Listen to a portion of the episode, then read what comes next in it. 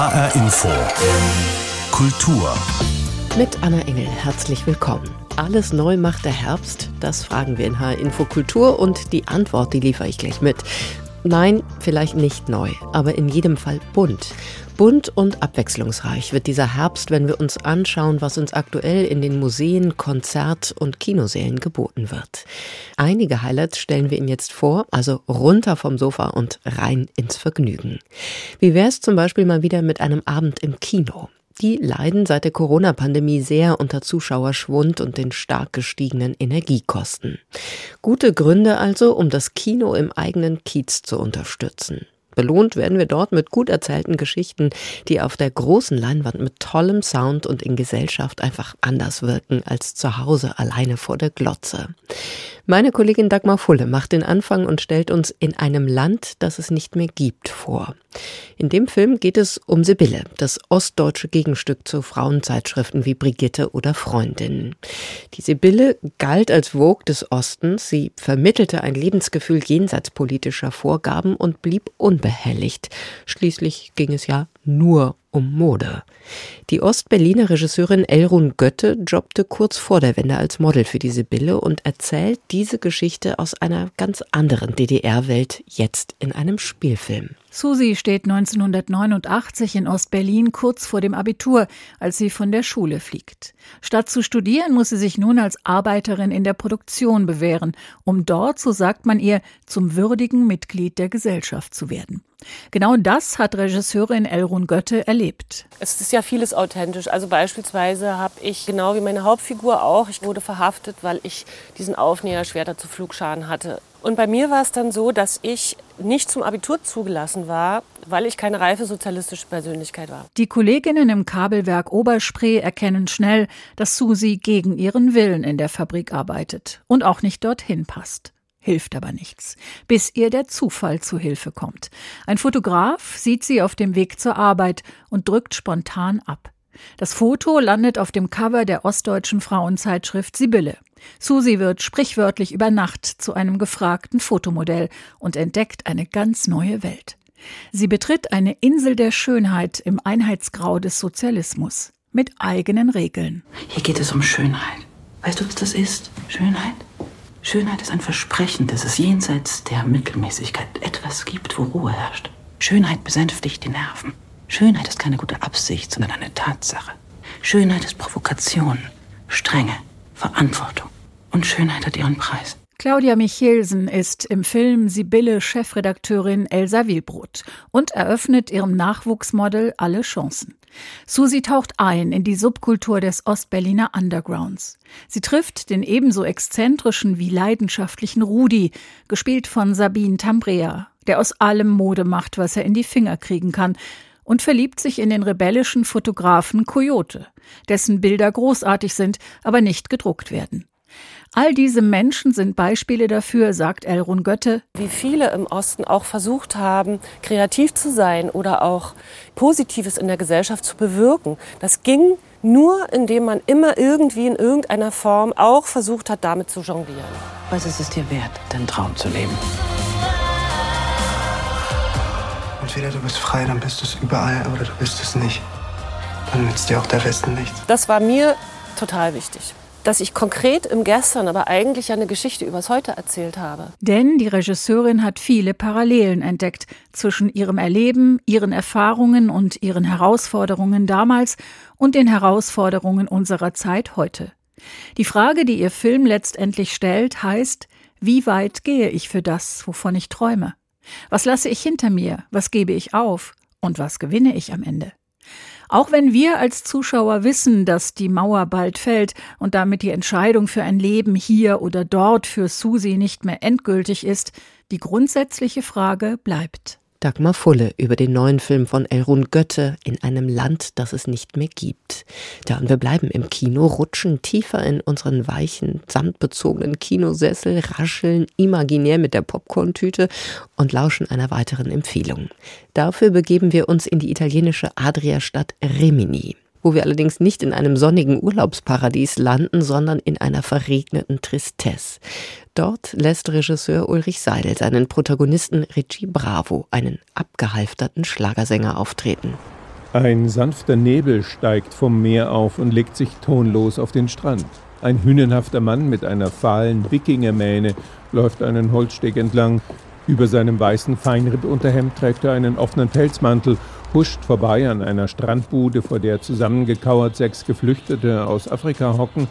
Im Hintergrund ist die riesige Rutsche eines Schwimmbades zu sehen. Ja? Ulrich Seidel setzt diese Kulisse der Verlorenheit mit streng komponierten Bildern als wunderliche Seelenlandschaft in Szene. Ich finde, es hat eine ganz besondere Schönheit auch an der Adria im Nebel.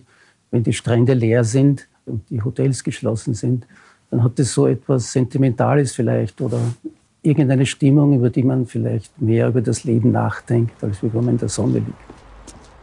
Der Mann, der im winterlichen Rimini unbeeindruckt durch Nebel und auch mal Schneeregen stapft, heißt Richie Bravo, ein gealterter Schlagerstar aus Österreich, der an der Adria gelandet ist und dort seine Karriere ausklingen lässt. Richie, beeindruckend gespielt von Michael Thomas, ist ein Kämpfer, einer, der sich im wirtschaftlichen Abstieg und sozialen Niedergang nicht unterkriegen lässt.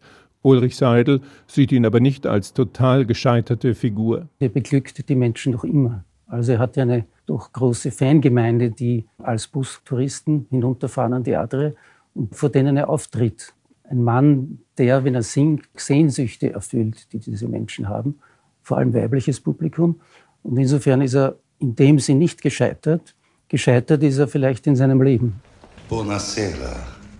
Ich freue mich ganz riesig, meine sehr verehrten Damen und Herren, dass ich heute Abend hier sein darf. Ich freue mich wahnsinnig, dass ihr alle so zahlreich erschienen seid. Habt ihr gute Fahrt gehabt? Wart schon baden? Ja? Bei diesem schönen Wetter. Ne? Andererseits, man kann sich ja auch aneinander kuscheln. Ne? Deswegen müssen wir immer bei der Liebe bleiben, bei der Amore. Für die ist Italien berühmt. In sterilen Lobbys und seelenlosen Veranstaltungsräumen inmitten kalter, verwaister Adria-Hotelburgen tritt Richie Bravo auf und pflanzt seinen Fans ein bisschen Wärme in die Herzen. Wenn ich dich ansehe, ist mir klar, was ich in dir gefunden habe mit dieser vollen Stimme spielt Richie Bravo auch den Gigolo, wenn er an die Hotelzimmer einsamer Frauen klopft und als Liebesdiener seinen Pelzmantel, er nennt ihn mein Wikingerfell, auf die Betten reifer Damen wirft. La donna, come va? Du bist ja wunderschön, du schaust ja aus wie eine, wie eine, wie eine Göttin, wie eine Sexgöttin. Küss mich. Ah. Die fröhliche Tristesse wird gestört, als plötzlich Richies erwachsene Tochter in Rimini auftaucht und die sofortige Auszahlung des jahrzehntelang versäumten Unterhalts fordert. Ich finde, dass ein Mensch, der mit seinen Schwächen dargestellt wird, mit seinen Abgründen, ja ein viel interessanterer Mensch in einem Film ist, als der reine Held, der sozusagen keinen Makel hat. Er ist Alkoholiker, ist der Spielsucht verfallen beglückt alte Damen, um sich ein Zubrot zu verdienen. All das mag den Zuschauern nicht sehr sympathisch sein, aber er ist ein Mensch. Ulrich Seidel nimmt in seiner unnachahmlichen Mischung aus bitterer Ironie und den beherzten Blicken in irritierende Abgründe den Menschen nie ihre Würde. Seine Kamera nähert sich ihnen kühl und eher statisch, alles andere als voyeuristisch, zeigt sie als rätselhafte Wesen, kompromisslos authentisch. Klar ist, Diejenigen, von denen Seidel erzählt, sind ihm nahe, und er bringt sie auch den Zuschauern nahe, vielleicht manchmal näher, als es uns lieb ist. Das erweist sich immer wieder als der Wert und das große Verdienst dieser faszinierenden Filme, nämlich Lebenswelten zu öffnen, die sonst im Kino kaum sichtbar sind. Sagt Moritz Hohlfelder über Remini, den neuen Kinofilm von Ulrich Seidel. Gut gemachte, anspruchsvolle Filme für Erwachsene, die gibt es ja zum Glück immer wieder. Für Kinder und Jugendliche dagegen deutlich seltener. Beim Lukas Filmfestival in Frankfurt, Deutschlands ältestem Filmfestival für junge Filmfans, ist das anders. Gezeigt werden dort viele spannende internationale Kinoproduktionen. Ja, und ein Thema, das diesmal ganz besonders diskutiert werden soll, ist die Repräsentation von Jugendlichen im Film. Also wie werden Kinder dargestellt? Wie sehr werden hier Stereotype und Klischees bedient? Dazu gibt es eine eigene Diskussionsrunde zu der Frage, wie erzählt man Geschichten ohne in Stereotypen zu verfallen. Das wollte auch mein Kollege Jan Tussing wissen und hat sich dazu umgehört. Scheiße! Shit. Leo! Kannst du den Kinderkram nicht einfach mal woanders machen? Ich bin Leo heißt der Abschlussfilm von Tayo Hurle. Ein Kurzfilm über den non-binären Jugendlichen Leo. Tayo Hurle ist 23 Jahre alt und selbst non-binär. Das bedeutet, Tayo nutzt die Pronomen they und deren, nicht er oder ihn oder sie oder ihr. Tayo kommt frisch von der Hochschule Darmstadt und in deren Regiestudium fiel Day auf, dass es fast keine Filme über non-binäre Menschen gibt. Das wollte Day ändern. Also ein großer Ansatz von mir war auch dafür, dass es so eine ja, so eine empowernde Wirkung auch hat ähm, für die Jugendlichen. Und ja, da will ich einfach was schaffen, was ihnen, was ihnen zeigt, ja, ähm, erstmal, dich gibt es, du bist wichtig und du kannst ein schönes Leben haben. Tayo, Jahrgang 1998, arbeitet inzwischen auch an einer Serie über non-binäre Jugendliche. Mir war es eben ein Anliegen, eine Serie zu schaffen, die das widerspiegelt, also Repräsentation zu schaffen für vor allen Dingen nicht binäre Jugendliche, aber auch transbinäre Transjugendliche natürlich auch. Es gibt bisher wirklich wenig, was sich so intensiv mit dem Thema beschäftigt. Auf dem Lukas Filmfest in Frankfurt setzt Tayo deswegen auf einem Panel, um über Jugend- und Kinderfilme zu diskutieren. Die stellen junge Menschen nämlich oft stereotyp dar. Wer immer das Gefühl hat, anders zu sein, fühlt sich ausgegrenzt und wird krank. Für meine Serie habe ich ähm, ganz viele nicht-binäre Jugendliche interviewt und da habe ich mit, ja, mit Erschrecken festgestellt, dass ganz viele psychische Probleme haben. Ja, das fand ich erstmal ziemlich krass. Also, weil so eine Ahnung hatte ich vielleicht, aber da wurde es mir nochmal bestätigt, weil fast alle mir das wirklich erzählt haben. Und dann habe ich gesagt, okay, ich möchte was schaffen, dass es denen besser geht. So, also ich, ich glaube, es hat eine, eine, unglaublich starke Wirkung, sich selbst in einem Film oder einer Serie wiederzusehen und zu sehen, ah, es gibt jemand, der hat ähnliche Probleme wie ich. Wie werden junge Menschen im Film heute repräsentiert? Das ist eine der Fragen, mit der sich auch Sebastian Markt beschäftigt. Der Österreicher leitet seit zwei Jahren die Sektion Generation auf der Berlinale. Ihn interessiert, wie Identitäten in einer immer komplexeren Welt filmisch dargestellt werden. Wir sind in einem Moment, wo die Notwendigkeit, dass wir neu drüber nachdenken, wie bestimmte Geschichten erzählt werden, was für Geschichten erzählt werden, was für Figuren Hauptfiguren sind, denen sozusagen zugestanden wird, die, die Heldinnen und Helden ihrer eigenen Geschichte zu sein, dass da der Blick auf die Welt, so wie er uns beispielsweise im Kino vermittelt wird und die Vielfältigkeit der Welt, wie sie tatsächlich ist, hinterherhinkt. Sehr stark hinterherhinkt. Denn non-binäre Jugendliche kommen in Filmen so gut wie gar nicht vor, findet Tayo. Das soll sich nun ändern. Denn Stereotype im Film vereinfachen und diskriminieren nicht nur, sondern behandeln junge non-binäre Menschen auch sehr herablassend. Die brauchen eine bessere und angemessene Repräsentation. Daran arbeitet Tayo. Vom 6. bis zum 13. Oktober findet Lukas statt, das älteste deutsche Filmfestival für ein junges Publikum mit 63 Filmen im Wettbewerb. Das Ganze zu sehen in Kinos in Frankfurt, Offenbach und in Wiesbaden. So, und jetzt verlassen wir das Kino und nehmen Sie mit ins Musical.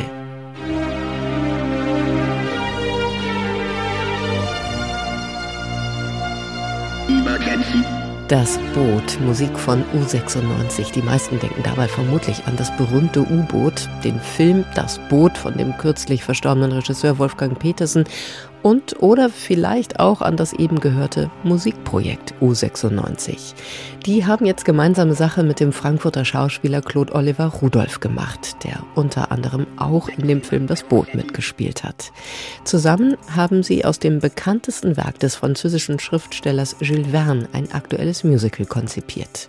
In 20.000 Meilen unter dem Meer beschrieb Jules Verne einst den Siegeszug technischer Errungenschaften über die Natur.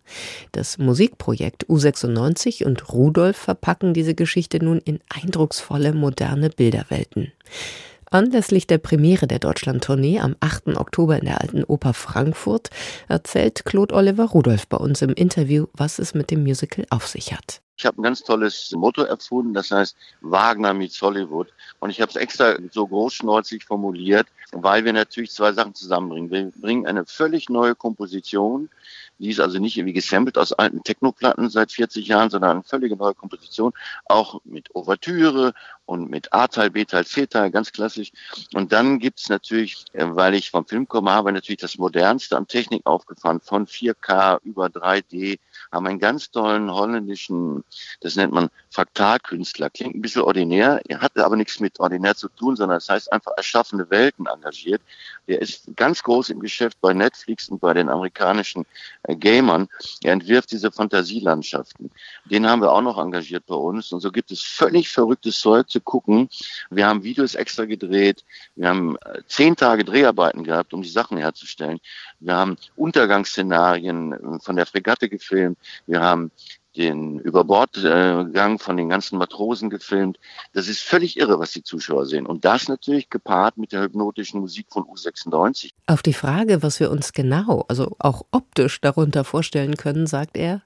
Ja, es ist schon klassisch, wie bei Wagner auch. Und wir haben ein 15-köpfiges Ensemble, das ist alles live. Auch die Musiken, die eingespielt werden, ist alles live bei uns. Aber wir haben natürlich ganz viel auch äh, auf der Techno-Basis gemacht. Zum Beispiel die ganzen Videos zum Beispiel spielen ja, wie früher, sagen wir mal, im klassischen Theater mit den Vorhängen. Also wenn wir schon von 15, 16, 1700 anfangen, Illusionstheater. Das haben wir halt nicht mit Vorhängen und Gazé gemacht, sondern das haben wir mit Videoleinwänden gemacht. Das heißt also, wenn wir die Fregatte zeigen in Amerika, ist sie natürlich auf Video gebannt. Wenn wir zum Beispiel die Krake zeigen, die Krake erstreckt sich über 15 Meter Breite. Also unser Bühnenbild, unser Originalbühnenbild hat eine Breite von 17 Metern und eine Höhe von 7 Metern. Das heißt, wir sind viel größer als Bayreuth. Und in Frankfurt ist auch kleiner die Bühne. Das heißt, wir haben einen Trick gefunden. Ich habe einen ganz, ganz tollen Ausstatter. Das ist der Dietmar Wolf. Der war früher 19 Jahre technischer Direktor an der Komischen Oper Berlin, also der weiß, von was er redet. Und da haben wir ein Bühnenbild gefunden, was ja auf Tournee gehen muss. Das können wir in der Mitte einklappen, sodass wir für jede Bühne kompatibel sind. Das klingt ziemlich bombastisch, bleibt die Frage, welche Rolle er selbst im Musical verkörpert. Ich bin ja Captain Nemo. Und das passt natürlich biografisch wunderbar äh, zu meinem Bösewicht-Image und zu meiner Biografie, weil Jules Verne selber hat über ihn geschrieben, 1860, der Erzengel des Hasses. Und ich meine, das passt da wunderbar. Sagt Claude Oliver Rudolph über seine Rolle als Captain Nemo im Jules Verne Musical 20.000 Meilen unter dem Meer, das am 8. Oktober in der Frankfurter Alten Oper Premiere feiert und anschließend auf Deutschland-Tournee geht. Wir tauchen wieder auf, nehmen Sie jetzt mit in eine Ausstellung in Berlin und blicken in dem Zusammenhang auf eine lange Tradition in der bildenden Kunst, zu der es gehört, Frauen nicht ernst zu nehmen. Selbst im als modern geltenden Bauhaus waren die Frauen eher fürs Dekorative zuständig und auch später in der DDR, die doch die Gleichstellung der Frau auf ihre Fahnen geschrieben hatte, dominierten an Hochschulen und in Ausstellungen ganz klar die Männer inzwischen auch schon seit über 30 Jahren Tradition, im vereinten Deutschland Kunst aus dem Osten zu vernachlässigen, einschließlich jener Kunst, die nach dem Mauerfall entstanden ist. Künstlerinnen mit Osthintergrund sind also gleich doppelt benachteiligt. Ein kleines Gegengewicht dazu bildet nun eine aktuelle Ausstellung in Berlin. Sie heißt Worin unsere Stärke besteht und feiert 50 Ostkünstlerinnen aus drei Generationen. In einem ehemaligen Krankenhaus im Berliner Bezirk Kreuzberg wohnt derzeit die weibliche Kunst aus Deutschlands Osten, um endlich sichtbar zu sein und nicht nur eine Randerscheinung. Wenn es Ausstellungen zu DDR-Kunst gibt, dann sind Künstlerinnen zumeist sehr rar vertreten. Also zum Beispiel gab es die Ausstellung Point of No Return in Leipzig, da waren es ganze 14 Prozent. Oder Gegenstimmen im Gropiusbau 2016, es waren 19 Prozent Künstlerinnen. Sagt Ausstellungskuratorin Andrea Pichel. Jetzt also 100 Prozent weiblich und 100 Prozent Osten. Auf keinen Fall historisierend soll die Ausstellung sein. Die Bilder und Zeichnungen, die Skulpturen und Installationen sollen vielmehr die Geschichten der Frauen erzählen, die dahinter stehen. Zum Beispiel die der heute 77-jährigen Elke Hopfe. Sie konnte in der DDR durchaus studieren, arbeiten und Künstlerin sein, war aber, so meint sie, von wirklicher Gleichberechtigung weit entfernt. Ich habe gar nicht so oft über das Geschlecht nachgedacht. Für mich geht es um Kunst. Ist mir egal, ob das Männer oder Frauen gemacht haben. Es gab oft so blöde Bemerkungen, dass es Frauenkunst als abwertenden Begriff wurde, das benutzt, auch im Osten. Und da könnte ich aber auch viele Männer benennen, die auch Frauenkunst gemacht haben. Und Angelika Richter, Rektorin der Kunsthochschule Weißensee ergänzt. Das Selbstverständnis von Künstlerinnen war insofern auch sehr ausgeprägt, weil sie doch sehr selbstbestimmt leben konnten. Gleichwohl hilft diese Art der Selbstbestimmtheit natürlich nur bedingt was, wenn man als Frau permanent an strukturelle Grenzen stößt, eben bestimmte Zutritte verwehrt sind, bestimmte Positionen verwehrt sind. Das war nicht nur in der Bundesrepublik so, sondern eben auch in der DDR und es wirkt bis heute nach. Christine Wenzel aus Gotha, nur wenige Jahre vor dem Mauerfall geboren, hat lange gebraucht, bis sie sich ihrer ostdeutschen Biografie bewusst wurde. Also ich glaube, diese Transformationsprozesse waren schon sehr prägend. Also dass man gemerkt hat, äh, wie die Eltern damit umgegangen sind, wie in der Schule damit umgegangen wurde. Es war einfach dieser Bruch und dann war was Neues. Aber was passiert ist, wurde uns überhaupt nicht vermittelt. Und ich glaube, das sind halt Sachen, die einen beschäftigen und die auch so Biografien prägen. Vielleicht überraschend, wie häufig sich die Künstlerinnen dieser Generation an ihrer Herkunft abarbeiten, an einem Land, das es nicht mehr gibt. Noch jüngere sind im glücklichsten Fall schon besser im Kunstbetrieb integriert. Trotzdem gibt es noch sehr viel zu tun, meint Angelika Richter von der Kunsthochschule Weißensee. Nämlich Strukturen zu schaffen, die tatsächlich ostdeutsche Künstlerinnen, aber überhaupt auch Menschen mit ostdeutscher Herkunft anerkennen, ihnen Zugänge ermöglichen zu bestimmten Positionen. Es gibt von 300 Spitzenpositionen in der Wissenschaft sind zwei von Ostdeutschen besetzt. Das ist einfach 30 Jahre nach dem Mauersturz in keinster Weise akzeptabel, sagt Angelika Richter im Beitrag von Dagmar Fulle über die Ausstellung Worin unsere Stärke besteht. 50 Künstlerinnen aus der DDR. Diese ist im Kunstraum Kreuzberg in Berlin zu sehen, und zwar noch bis zum 30. Oktober. Wir bleiben in der Hauptstadt, in der es nicht nur eigentlich wie immer viel zu sehen, sondern auch ganz besondere Konzerte zu hören gibt. Ganz aktuell den Ring des Nibelungen, den Opernzyklus von Richard Wagner. Eigentlich sollte die Aufführung, die sich auf eine Woche erstreckt, ein Geschenk für Daniel Barenboim zum 80. Geburtstag an seinem Haus mit seiner Staatskapelle sein. Leider musste Barenbäum aus gesundheitlichen Gründen aber das Dirigat abgeben. Dafür steht Christian Thielemann am Pult. Was Regisseur Dimitri Tschernjakow aus Wagners Opus Magnum auf der Bühne gemacht hat, das verrät uns Maria Ossowski am Beispiel von Siegfried.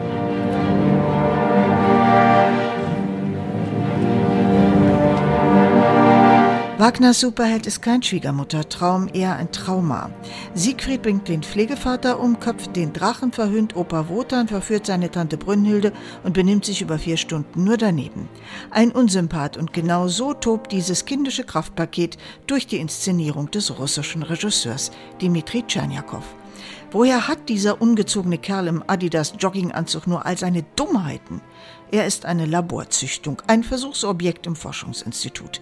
Da wächst er auf mit viel Playmobil und Lego-Spielzeug, komplett beziehungslos und bar aller Selbstzweifel. Ihm fehlt für sein Mega-Ego nur noch die Wunderwaffe, ein Schwert. Er schmiedet es, indem er sämtliches Spielzeug zerstört und damit seine Kindheit beendet. Siegfried zündet den gesamten Haufen an und los geht's. Das Schwert entsteht auf den Trümmern einer einsamen Kinderseele.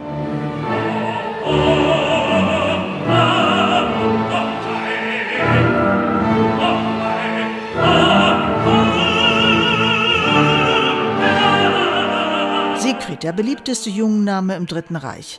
Siegfried, Hitlers Bild vom germanischen Soldaten, mitleidlos, furchtlos, eroberungswütig. Toxische Männlichkeit ausstrahlend. Andreas Schager spielt ihn zu all diesen Klischees wunderbar konterkarierend, nämlich als lächerlichen, Protz Nichtsnutz und singt ihn bis zum letzten Ton seiner permanenten Bühnenpräsenz sicher, kraftvoll und überzeugend. Sein Hassobjekt Ziehvater Mime ist ein durchgeknallter Senior mit vielen nervösen Ticks, gerissen und gierig. Stefan Rügammer singt und spielt ihn zum Niederknien, ebenso wie Michael Volle den Wanderer und Johannes Martin Krenzle den Alberich. Die drei Alten streifen durch die Institutsräume wie die Opas aus der Muppet Show. Der Wanderer ruft Erde aus den Tiefen der Urwelt in den Konferenzraum.